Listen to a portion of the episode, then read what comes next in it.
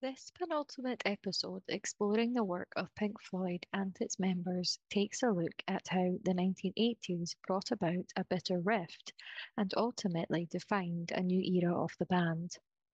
I will discuss the final Floyd album to include Roger Waters, a final cut, and talk about how the band parted ways the various solo projects that followed, and lastly, track the rise of the so-called Gilmour era of Pink Floyd that would take the band into the 1990s and present day.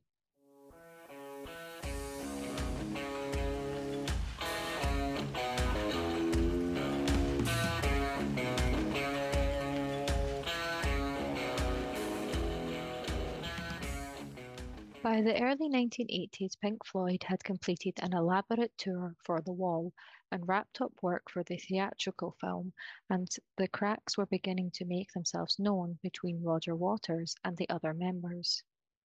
Of course, by this time, Rick Wright was no longer in the band after making good on his promise to remain with Pink Floyd up to and including The Wall.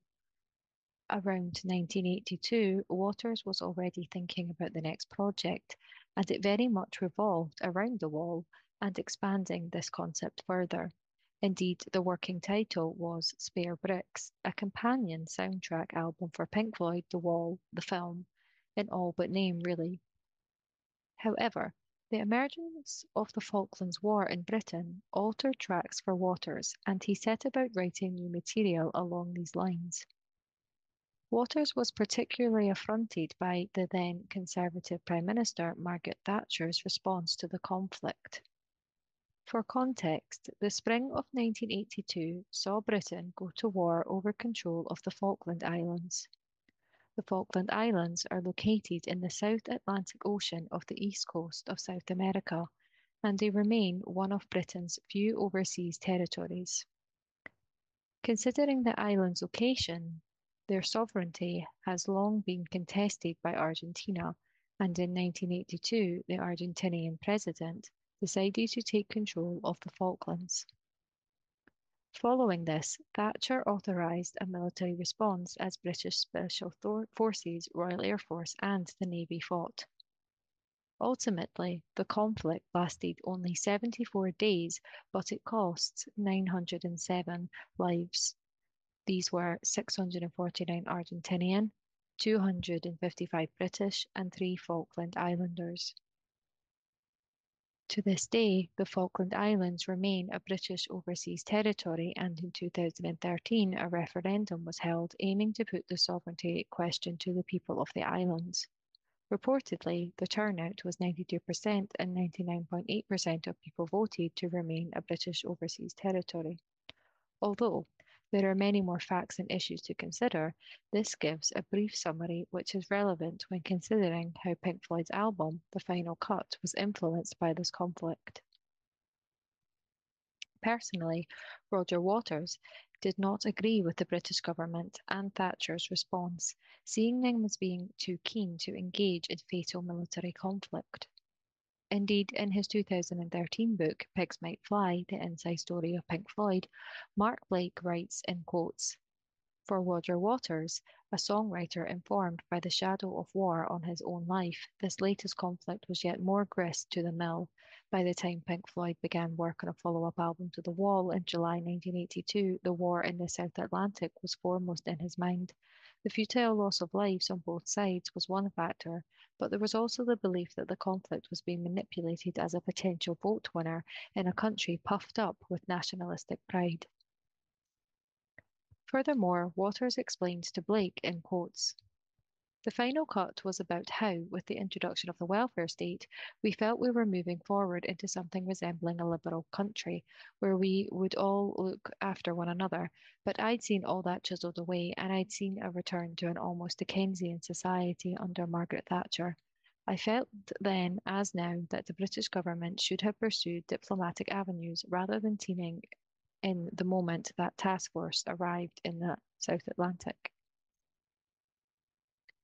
Gilmour called the album, in quotes, very much Roger's baby, and hints towards the criticism since that the final cut is a Waters solo album. However, Gilmour has stated that although he didn't agree with the over-politicization of the album, he never wanted to discourage Waters from getting his message across, and Gilmour's main issue was actually with the quality of the music. Blake writes that four songs, Your Possible Pasts, One of the Few, The Final Cut, and The Hero's Return, were taken from leftovers off the wall, and Gilmour felt that essentially, if they weren't good enough for that previous album, then they shouldn't be for this current one. However, Waters also attests that Gilmour wasn't exactly contributing any new material, material sorry, himself at the time, and Gilmour does agree that he was, in his own words, guilty at times of being lazy. Waters explains further how he saw it to Mark Blake in quotes. Dave's attitudes and beliefs were very different from mine, and a lot of niggling developed. But if you want to be in a band and go on making the money, and you want to go on being superstars, you have to have songs. Gilmour didn't like the final cut's politics. He didn't like the attacks on Margaret Thatcher, but he needed to compromise because he didn't have any songs of his own, not one. It all got very nasty. For the final cut, Michael Kamen was brought in place of Bob Ezrin as co-producer alongside James Guthrie. Waters would join the two in the production credits. Gilmour was notice noticeably absent. In fact, the makeup of musicians for the final cut was drastically different for, for Pink Floyd. For example, Kamen played piano, Andy Bown was on Hammond organ, and Andy Newmark and Roy Cooper stood in for Nick Mason more often than not. Mason, Mason's input was, indeed, more minimal than previously. Waters relegated the responsibility of putting together holophonic sound effects to Mason. Initially, Gilmour and Waters worked together in a similar style of the past, supposedly occupying much of their time playing Donkey Kong between recording but ultimately the tensions rose to a tumultuous temperature. Co-engineer of the album Andy Jackson is quoted by Mark Blake, Mark, Blake sorry, as saying, James, Guthrie, and I would literally have one each. I tended to go to Rogers and work with him on the vocals, and James would go to Dave's and work on the guitars, and we'd occasionally meet up again and swap what we'd done. However, Andy Bown reiterates to Blake that, in quotes, the difference between Pink Floyd and every other band I've worked with is that they are gentlemen. No outsider would be able to tell there was friction. Pink Floyd are the only band I've encountered who know how to behave properly. Waters described the album's theme as anti-war and exposing the betrayal of fallen British servicemen such as his father, who sacrificed their lives for a failed post-war dream. Starting in songs like One of the Few, the album details a veteran war hero's return to civilian life. In the song The Fletcher Memorial Home, Waters so showcases his frustration with the world leaders in the West in post-war Britain and the US particularly. He feels these leaders should all be housed to a dedicated retirement home, as he calls them overgrown infants. The inclusion of the name Fletcher is homage to Waters' own father, who was called Eric Fletcher Waters. The titular song, The Final Cut, details a man's depression and loneliness and subsequent psychological decline before he attempts suicide. The next song, Not Now John, is the only one to feature Gilmour singing lead vocals. This song sits in contrast with much of the album because it features a more upbeat and hard rock style. It rallies against general society's ignorance of war, politics, and economic problems. The final song, Two Suns in the Sunset, is a reference to the light of a nuclear explosion. Ultimately, the world has hurtled towards a nuclear holocaust as an inevitable outcome of a world obsessed with war. Actually, the album would be accompanied by a short film including four of the album's main songs. The film was produced and written by Waters, and Alex McAvoy, the schoolteacher from The Wall, is featured as the fall fallen hero character. The final cut, as an album, was released in March 1983 in the UK. The album's cover featured a variety of Second World War service medals, and the sleeve included photographs taken by Waters' brother-in-law, Willie Christie. Despite its retrospective reputation, the final cut did actually reach number one in the UK and number six in the US, but Mark Blake opines that, in quotes, though this was clearly off the back of the Wall's popularity rather than, rather than on the commercial appeal of the material. Indeed, critical reception for the album was mixed, to say the least. Melody Maker labelled it a milestone in the history of awfulness, whereas Rolling Stone wrote at the time that it was art rock's crowning masterpiece. For NME, Richard Cook said in quotes, like the poor damned Tommies that haunt his mind, Roger Waters' writing has been blown to hell. Waters stopped with the wall, and the final cut isolates and juggles the identical themes of the elephantine concept with no fresh momentum to drive them. There was no tour or significant promotional campaign alongside the album's release, perhaps a clue to the band's inevitable split. Nevertheless, the final cut sold well, and it was certified double platinum by the RIAA in 1997. The song, Not Now John, also gave Pink Floyd a lead single from the album, and it was also the only song, as already mentioned, to feature Gilmour singing lead vocals. The song did make the UK top 30, but did not have any significant impact in the US. Reviews, in hindsight, have been as equally mixed. In Musical Milestones Pink Floyd 50th Anniversary Edition from 2016, Jeff Hudson awards the album 3 out of 5 stars. Hudson writes in quotes, Ultimately, like The Wall, but more so, the final cut is one to be filed under experience as much as album. Luckily for everyone, it succeeds at both. Hudson goes on to say that the final cut is an angry record that is more than just an anti war rant, and rather, in quotes, is an expose of the hypocrisy at the heart of a government. The tracks highlighted as standouts by Hudson are the Fletcher Memorial Home, praising both Gilmour's guitar solo and Waters' lyrics, and Not Now John. Online music magazine The Quietus published a 30 year anniversary review of the final cut in 2017 by Reverend Rachel Mann. Mann recognizes that an issue with the album may be its time specific concept, but Mann also maintains, in quotes, for flawed though it is, the final cut remains a tremendous album. She goes on to say, in quotes, and if it does occasionally creak under its own pretensions, the final cut's saving grace is Waters' compassion. She also cites the song The Gunner's Dream as the album's centerpiece, and she praises both Waters' voice and lyrics on the record.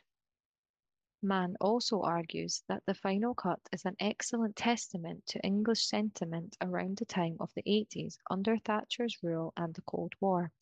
Indeed, Mann concludes, in quotes, the early 1980s represented a time of heightened fear about nuclear war and hawkish politics not seen since 1962. Unsurprisingly, this generated a considerable amount of art and cultural product. TV shows like Threads, The Day After, and A Magnificent Edge of Darkness dealt with the re energized Cold War and nuclear paranoia.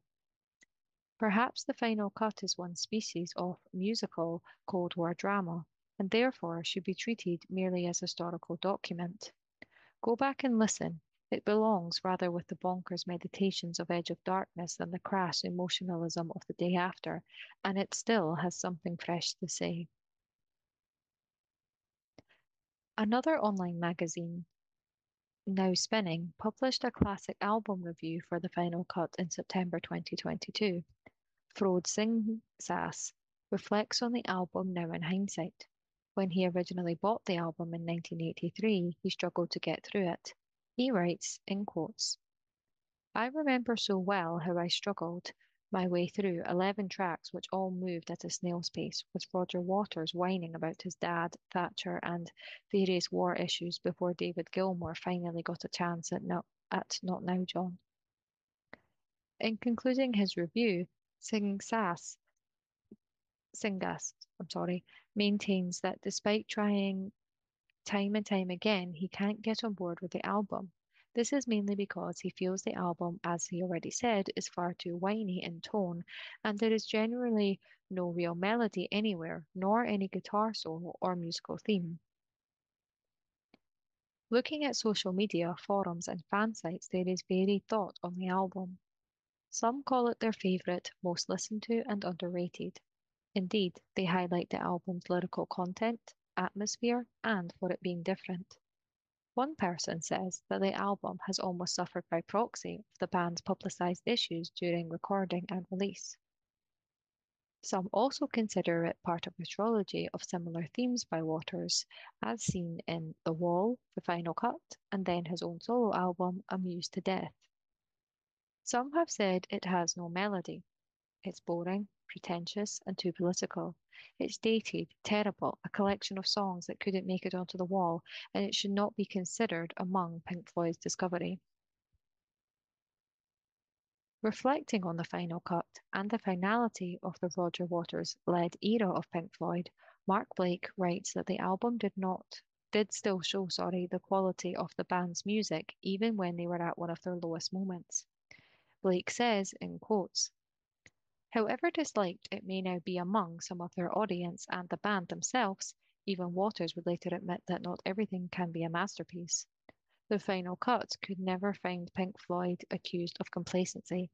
The musical offerings from many of their 60s and 70s contemporaries at the time prove how difficult some of their peers found it to stay relevant in the new decade.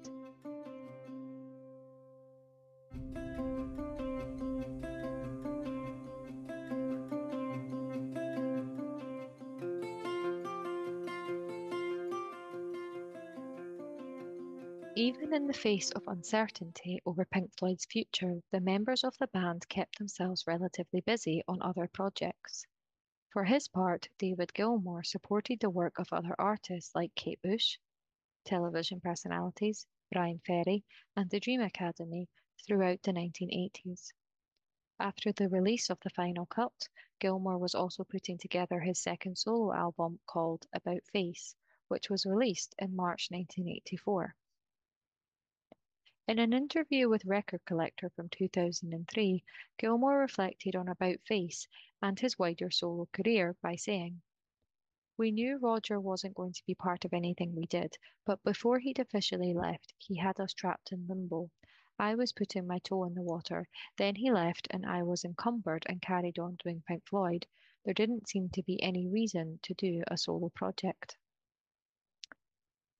Bob Ezrin was recruited to co-produce About Face, and Ezrin tells biographer Mark Blake that, in quotes, I think David felt liberated doing something outside of Pink Floyd, and he had a good time making the record.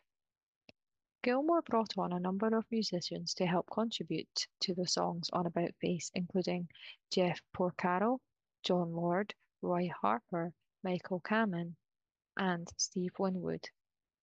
Pete Townshend from The Who also helped Gilmour with the lyrics of two tracks, Love on the Air and All Lovers Are Deranged. In a 1992 interview for Musician magazine, Gilmour tells journalist Rezin, Reznikov, in quotes, I think Pete Townshend feels some restrictions on what he would like to do with The Who, as I guess we all feel restrictions within everything we attempt to do, just because of the types of personalities and role you've created for yourself. I know he's felt uncomfortable about certain things, like he could express in solo stuff, things he could express in solo stuff. For me, the restriction was the scale of what Pink Floyd had become more than anything. It's nice to get out and do something on a slightly different scale, go out and do theatres, which is not really a possibility with Pink Floyd until we get a, lot less popular. In a move away from Pink Floyd's infamous anonymity, David Gilmour is prominently placed on the album's cover, photographed in a leather jacket. Not only that, but Gilmour also challenged Floydian orthodoxy by expressing his own personal emotions too, such as his anger at the shooting of John Lennon in the song Murder, the, fr the frustration of the tensions between him and Roger Waters in You Know I'm Right, and the existence of cruise missiles in Britain in the song Cruise.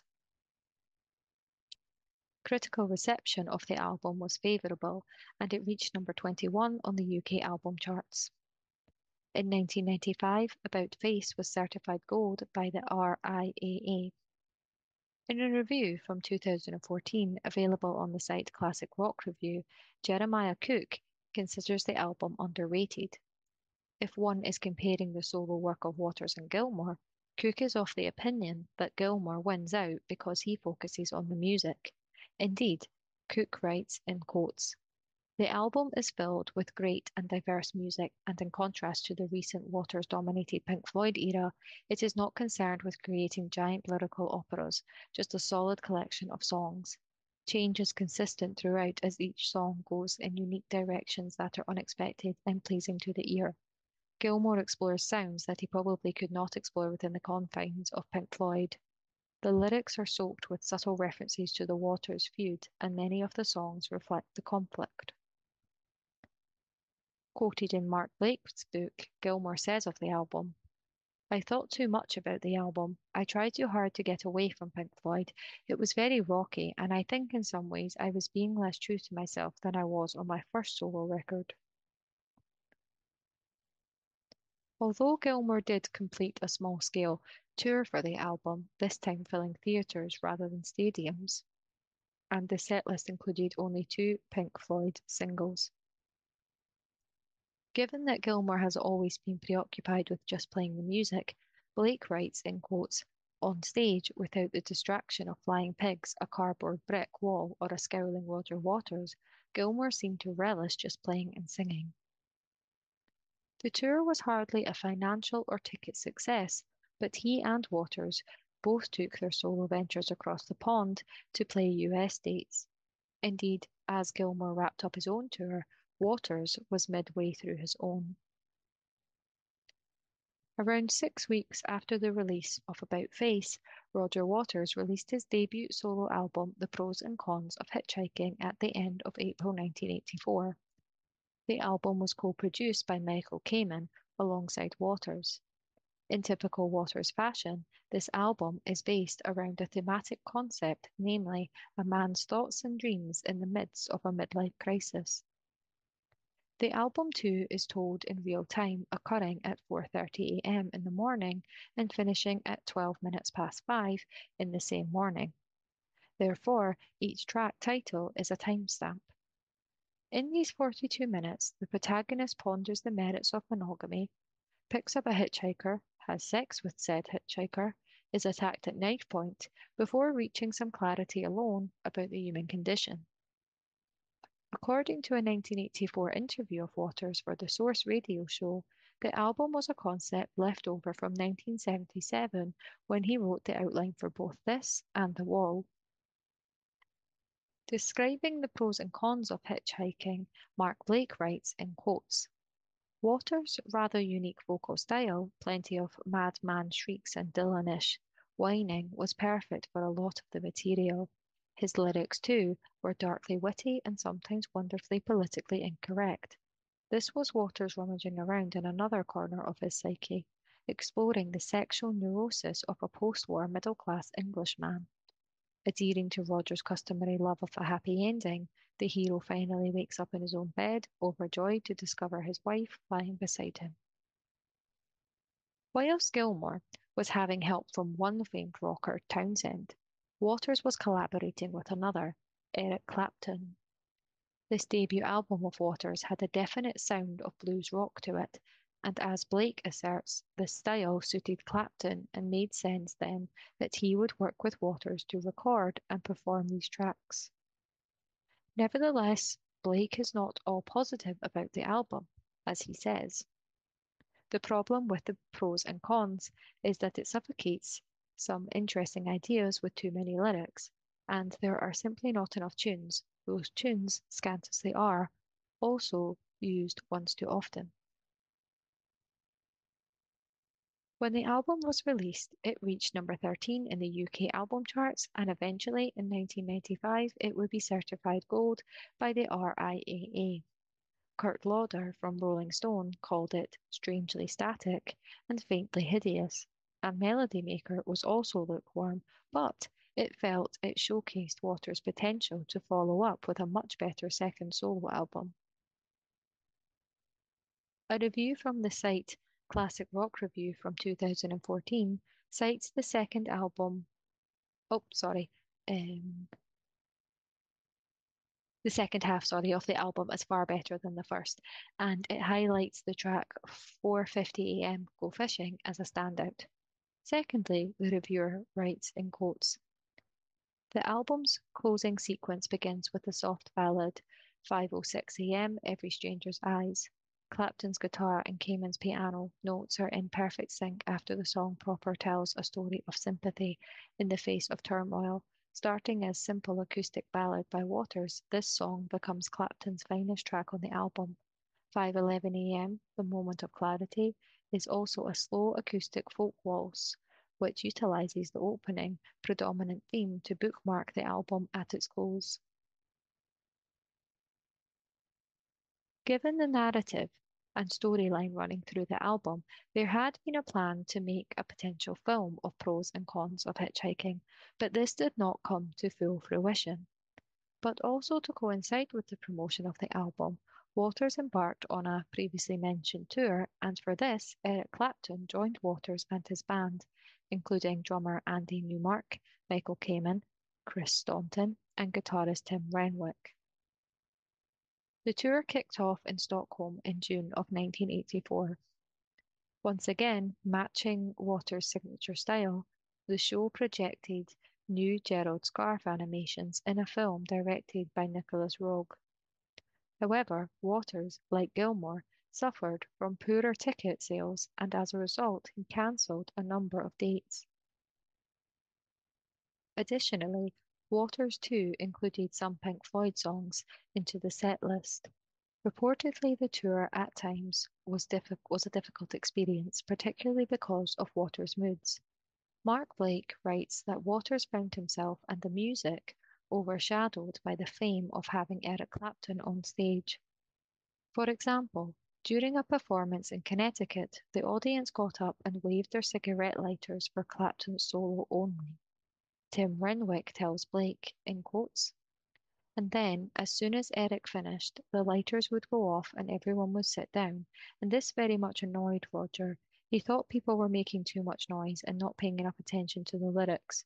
In Hartford, we came to the end of the first half, and Roger just threw down his bass on the floor of the stage. It was still plugged in, so there was this dreadful cacophony. Stuck his arm in the air and shouted, The great Eric Clapton, and stormed off. However, Waters did apologize to Clapton backstage and he also apologized to the audience later on in the show. Clapton, however, left the show after a final night in Quebec with Stainton, Staunton, sorry, and Renwick also going. Waters resumed another tour of the US in early 1985. In the background of this, another key member of Pink Floyd was making motions back to music. Richard Wright was putting the feelers out by 1983 that he wanted to collaborate on new material. British songwriter and singer and frontman of a group called Fashion, Dave D. Harris, would attend an invite for a jamming session at Wright's house. Harris recalls to Mark Blake in quotes, He wanted a very electronic sound, which is why I think he wanted to work with me. He had a solo deal with Harvest and we agreed to split it. However, Harris tells how he was pretty much left to put together his music alone, with Wright often being preoccupied with personal issues and the fallout from his departure of Pink Floyd. The duo did create and release an album called Identity under the name Zee. Identity was released in the UK and Europe not in the US, in March 1984. It was a rather understated affair, either met with ambivalence or negativity. The album has a very clear synth pop sound reminiscent of the decade in which it was made. Harris was responsible for writing all the lyrics, and the music was composed by both Wright and Harris together. Mark Blake quotes Wright as describing Zee as, in quotes, a disaster, an experimental mistake, but it was made at a time in my life when I was lost. Whereas Harris responds, also quoted by Blake, saying, It always saddens me when Rick says it was a mistake because he never said that to me at the time. Nick Mason, too, in August 1985, released his own second solo album called Profiles, for which he collaborated with former 10cc guitarist Rick Fenn. Again, Mark Blake writes of this project in quotes Most of Profiles was a dummy run for the film and TV commercial music Mason and Fenn would dabble in with the formation of their company Bamboo Music. However, it did feature a guest appearance from David Gilmour singing lead vocals for the track Lie for a Lie. This would mark the first recording of two Floyd members since the final cut. Meanwhile, Pink Floyd fans were generally just eager for the band to reform.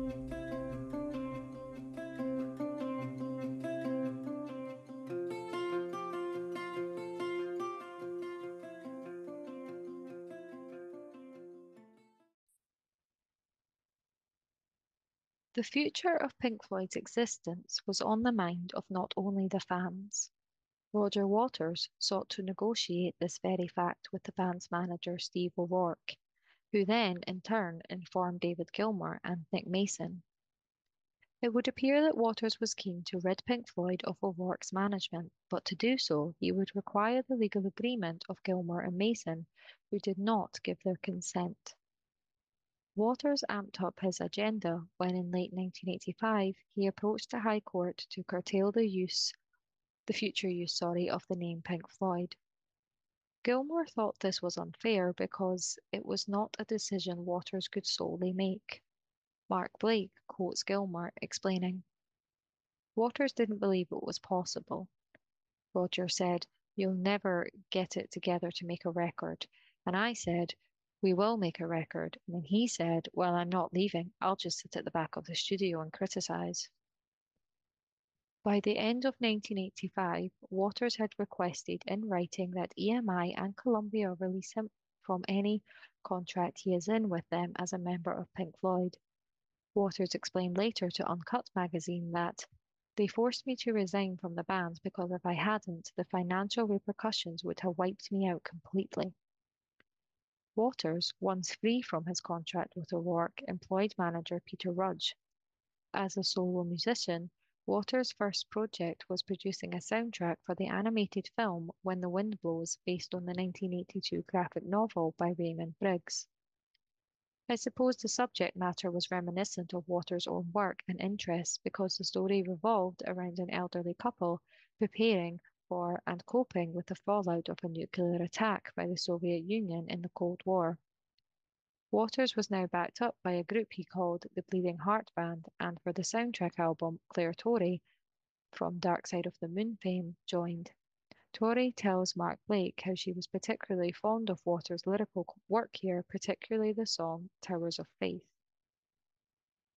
Both the movie and the album was released in late 19 86 to little fanfare, but Waters was undeterred and set about working on his next project soon after. In early 1986, Waters approached Bob Ezrin and discussed the possibility of working with him for his next album. Ezrin was living in the US at the time and Waters was in England, so the two had to come up with a plan on where and how to record the album. Initially agreeing to relocate short term, Ezrin's family changed course, and Ezrin had to call Peter Rudge, Waters' manager, and let him know. Waters was less than pleased, let's just say.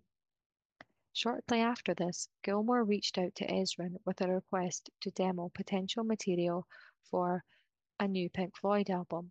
This would mark the beginning of a new David Gilmour led era of Pink Floyd. Alongside other collaborators, Gilmour was joined by Mason and Rick Wright for the new album. However, Wright's level of involvement was subject to legal boundaries because a clause in his agreement when leaving the band meant he was prohibited from joining prohibited sorry from joining again as a full credited member. Wright's contribution was indeed limited. About this point in the Pink Floyd timeline, Mark Blake writes Here on in, the precise circumstances surrounding the making of the album become blurred and contradictory depending on who is telling the story and when they were spoken to. What is clear, however, is that work was beginning on two separate trajectories, one with Pink Floyd recording a new group album, and the other with Waters on another solo album. For the former, sessions were held mostly on Gilmour's new studio located on his houseboat named Astoria, sitting on the River Thames in London. Ezrin would serve as co-producer with Gilmour. Nick Mason was on drums, but there were additional support from the likes of Jon Carin on keyboards, Bill Payne pay playing the Hammond organ, and Ezrin himself on bass guitar, among others. However, Gilmour has been said to have been unhappy with the input from both his old bandmates, Wright and Mason. Mason acknowledged in his own 2004 book that he hadn't played in years and needed time to adjust, whereas in Wright's case, Bob Ezrin tells Mark Blake in quotes, Roger worked on everybody's confidence. In Rick's case, it destroyed him. With Nick, it had been a matter of him being marginalized on the final cut. He hadn't been practicing, and he just wasn't sounding like himself. Another problem, though, in the absence of Roger Waters, was the need for a lyricist. After looking around and trying out different options, Gilmour took on board singer-songwriter Anthony Moore, and Moore subsequently wrote the majority of three songs for the album, these being On the Turning Away, Dogs of War, and Learning to Fly. Gilmour's influence at the helm of Pink Floyd now was clearly demonstrated in how this new album moved away from a concept and more towards a collection of songs loosely connected by a theme. Throughout the recording, the band were in the middle of a continuing legal dispute with Waters. There were challenges made by O'Rourke against Waters and back again from Waters over the use of the Pink Floyd brand. And to make matters worse, because Waters was still a shareholder of Pink Floyd music, the band had to have every decision discussed and agreed upon with him. Perhaps an example of the bitterness between Waters and Pink Floyd is his reaction to the eventual name of the new Pink Floyd album. According to Mark Blake, the band had struggled to come up with a suitable name, and he writes in quotes Acutely aware that any title could be misconstrued as relating to the band's situation or leave them open to mockery from Waters, they rejected three possibles. In favour of a momentary lapse of reason, a phrase lifted from the lyrics to one slip. In the end, Waters would still make hay, calling it a lapse of reason indeed. A Momentary Lapse of Reason was released in mid-1987 and it reached number three in both the UK and the US. For the cover art, the band brought back Storm Thorgerson, who took his inspiration from a lyric in one of the album's tracks, Yet Another Movie, recalling a vision of an empty bed. On Thorgerson's direction, they got the final cover image by transporting hundreds of empty beds onto a beach actually in North Devon. Breaking with tradition, though, the album's inside sleeve featured an image of David Gilmour and Nick Mason, clearly no longer a faceless group. The album would be released with three singles Learning to Fly, On the Turning Away, and One Slip. Learning to Fly was really inspired by Gilmour taking flying lessons but others have interpreted the song as a nod towards the new Pink Floyd lineup. In a 20th anniversary special interview in 1992, Gilmour said, We were, as Pink Floyd, learning to fly again. It did relatively well in the US rock charts but failed to chart in the UK. However, the song's music video, directed by Storm Thorgerson, earned the band its only MTV Video Music Award for Best Concept Video in 1988. The video depicted the band performing, interspersed with footage of an indigenous man working in a field and jumping off a cliff edge before soaring across the air as a red hawk eagle. On the Turning Away had been described as something of a protest song, with lyrics about issues of oppression and ignorance towards those most disadvantaged. The song is made up of predominantly only five chords. Reviews at the time, for a momentary lapse of reason, were generally negative to favourable. Q magazine called it Gilmour's album to much the same degree that the four before were Waters', regarding it as a release of the guitar, guitarist's sorry, repressed talent. And Sounds magazine wrote that the album went, in quotes, back over the wall to where diamonds are crazy, moons have dark sides, and mothers have atom hearts. In Musical Milestones Pink Floyd 50th Anniversary Edition, they provide an album by album history of the band published in 2016. Henry Yates writes a review of A Momentary Lapse of Reason. He gives it 3 out of 5 stars. Yates goes on to write in quotes In the absence of a coherent concept, he delivers too many dreamy off-cuts from a proposed third solo album, many of which seem to exist purely as a canvas for his admittedly astonishing Stratocaster work. At points, as in the meandering six-minute instrumental Terminal Frost, you wish there was a creative rival to drag his safer material into choppier waters. However, Yates does praise the track on the Turning Away, saying, Gilmour has perhaps never sung quite so tenderly as on the almost a cappella intro and as a sadly strummed acoustic guitar prepare the ground for a soul in fingers solo. In another later review, available on the site Classic Rock Review from 2012, the reviewer credits the album with, in quotes, representing a definite transition to a new phase in the band's long history. The reviewer goes on to say, in quotes, there is no doubt that part of the Pink Floydization of the album was to nod back to previous song names, themes, and structures. This is evident in the song titles A New Machine. A song, Welcome to the Machine, appeared on 1975's Wish You Were Here, and Dogs of War, which is a quasi-sequel to the Roger Waters Animals track Dogs. Co-written by Anthony Moore, Dogs of War suggests the silent hand behind all war is money, describing political mercenaries in particular. In this review, they are most favourable to Learning to Fly, writing that it, in quotes, has the absolute perfect mechanical sound built to perfection during the verse rhythm by Ezrin, who co-wrote the song along with Gilmour, Moore, and Jon Carin.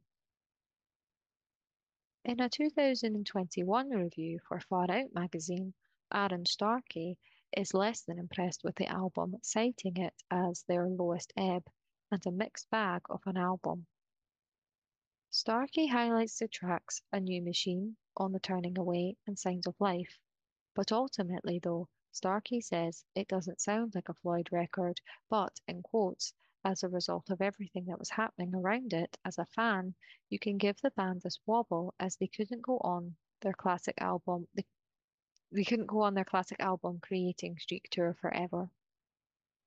Social media opinions highlight the track Sorrow as underrated, and they also cite appreciating David Gilmour more and saying that if you really do listen to Pink Floyd for David Gilmour, then you will like the album.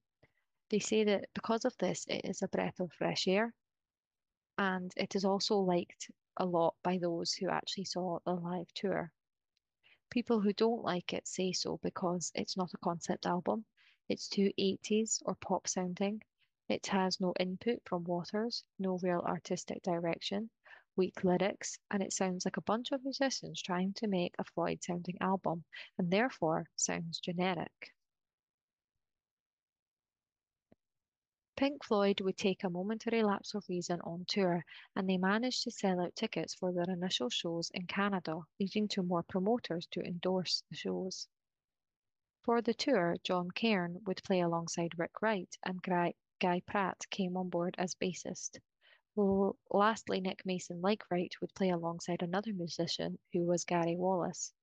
Saxophonist Scott Page was also included, and it proved a significant challenge to Gilmour to orchestrate so many musicians. Eventually, Bob Ezrin would help with this during rehearsals. The stage set was encased in a steel framework which spanned the width of the stage and reached a height of about 80 feet and included lighting, dry ice, trapdoors, and lighting pods so reminiscent of robots they were nicknamed Floyd droids, writes Mark Blake.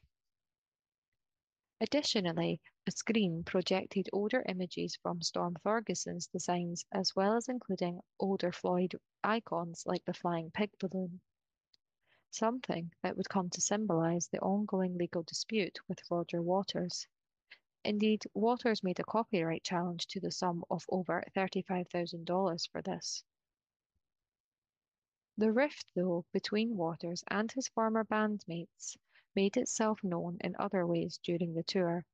Gilmour told Q magazine in an interview that, in quotes, there would be people who would make their feelings known about Roger not being there, just by shouting very loudly during moments when the rest of the audience was being very quiet.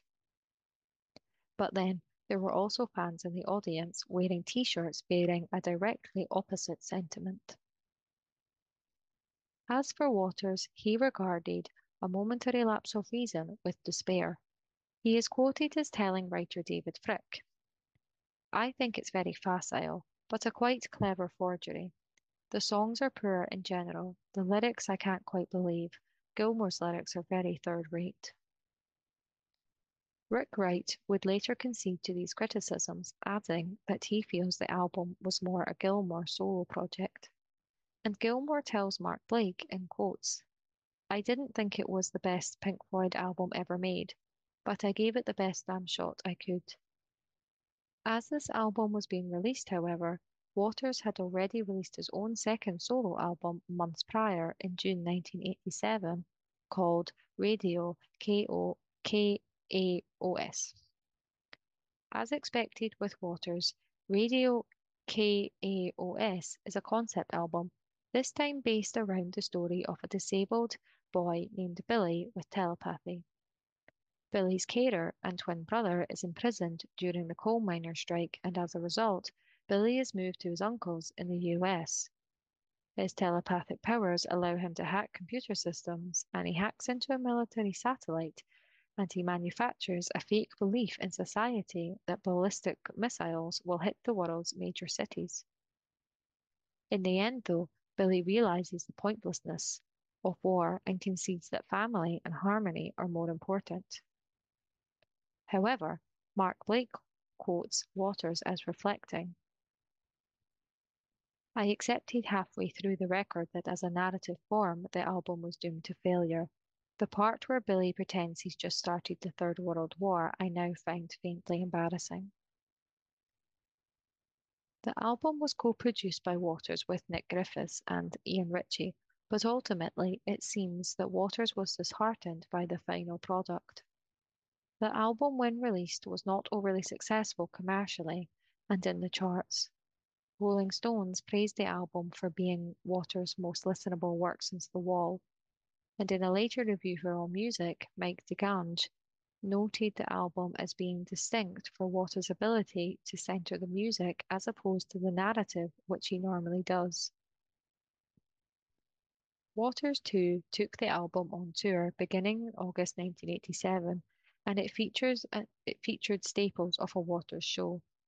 The Wall's designers, Jonathan Park and Mark Fisher, were both on board to provide props, animation, projections, and quadraphonic sound, and it also featured a medley of Pink Floyd songs, including Have a Cigar and Mother. Eventually, the legal dispute between Waters and Pink Floyd would come to a close in December 1987. Waters was released from any arrangements with Steve O'Rourke and allowed Gilmour and Mason to use the Pink Floyd name in, per in perpetuity. Waters would also main maintain control over other material, most notably the wall. But the stress of the whole situation likely took its toll on both Waters and Gilmour. The latter half of the tour, for a moment, a momentary lapse of reason, saw Gilmour indulge in excessive behavior. Gilmour explains it best by saying to Mark Blake, I got carried away with the cocaine lifestyle. I thought the coke made me more loquacious, but the reality was far more awful. However, the experience of a momentary lapse of reason at least boosted the confidence of Wright and Mason and strengthened the bond with Gilmour and Pink Floyd as a band. Their next album would be released in the 1990s. And so, that is the end of this episode looking on the most tumultuous decade of Pink Floyd. The next and last episode of the season will cover the band's career in the 90s and also reflect on where they are today.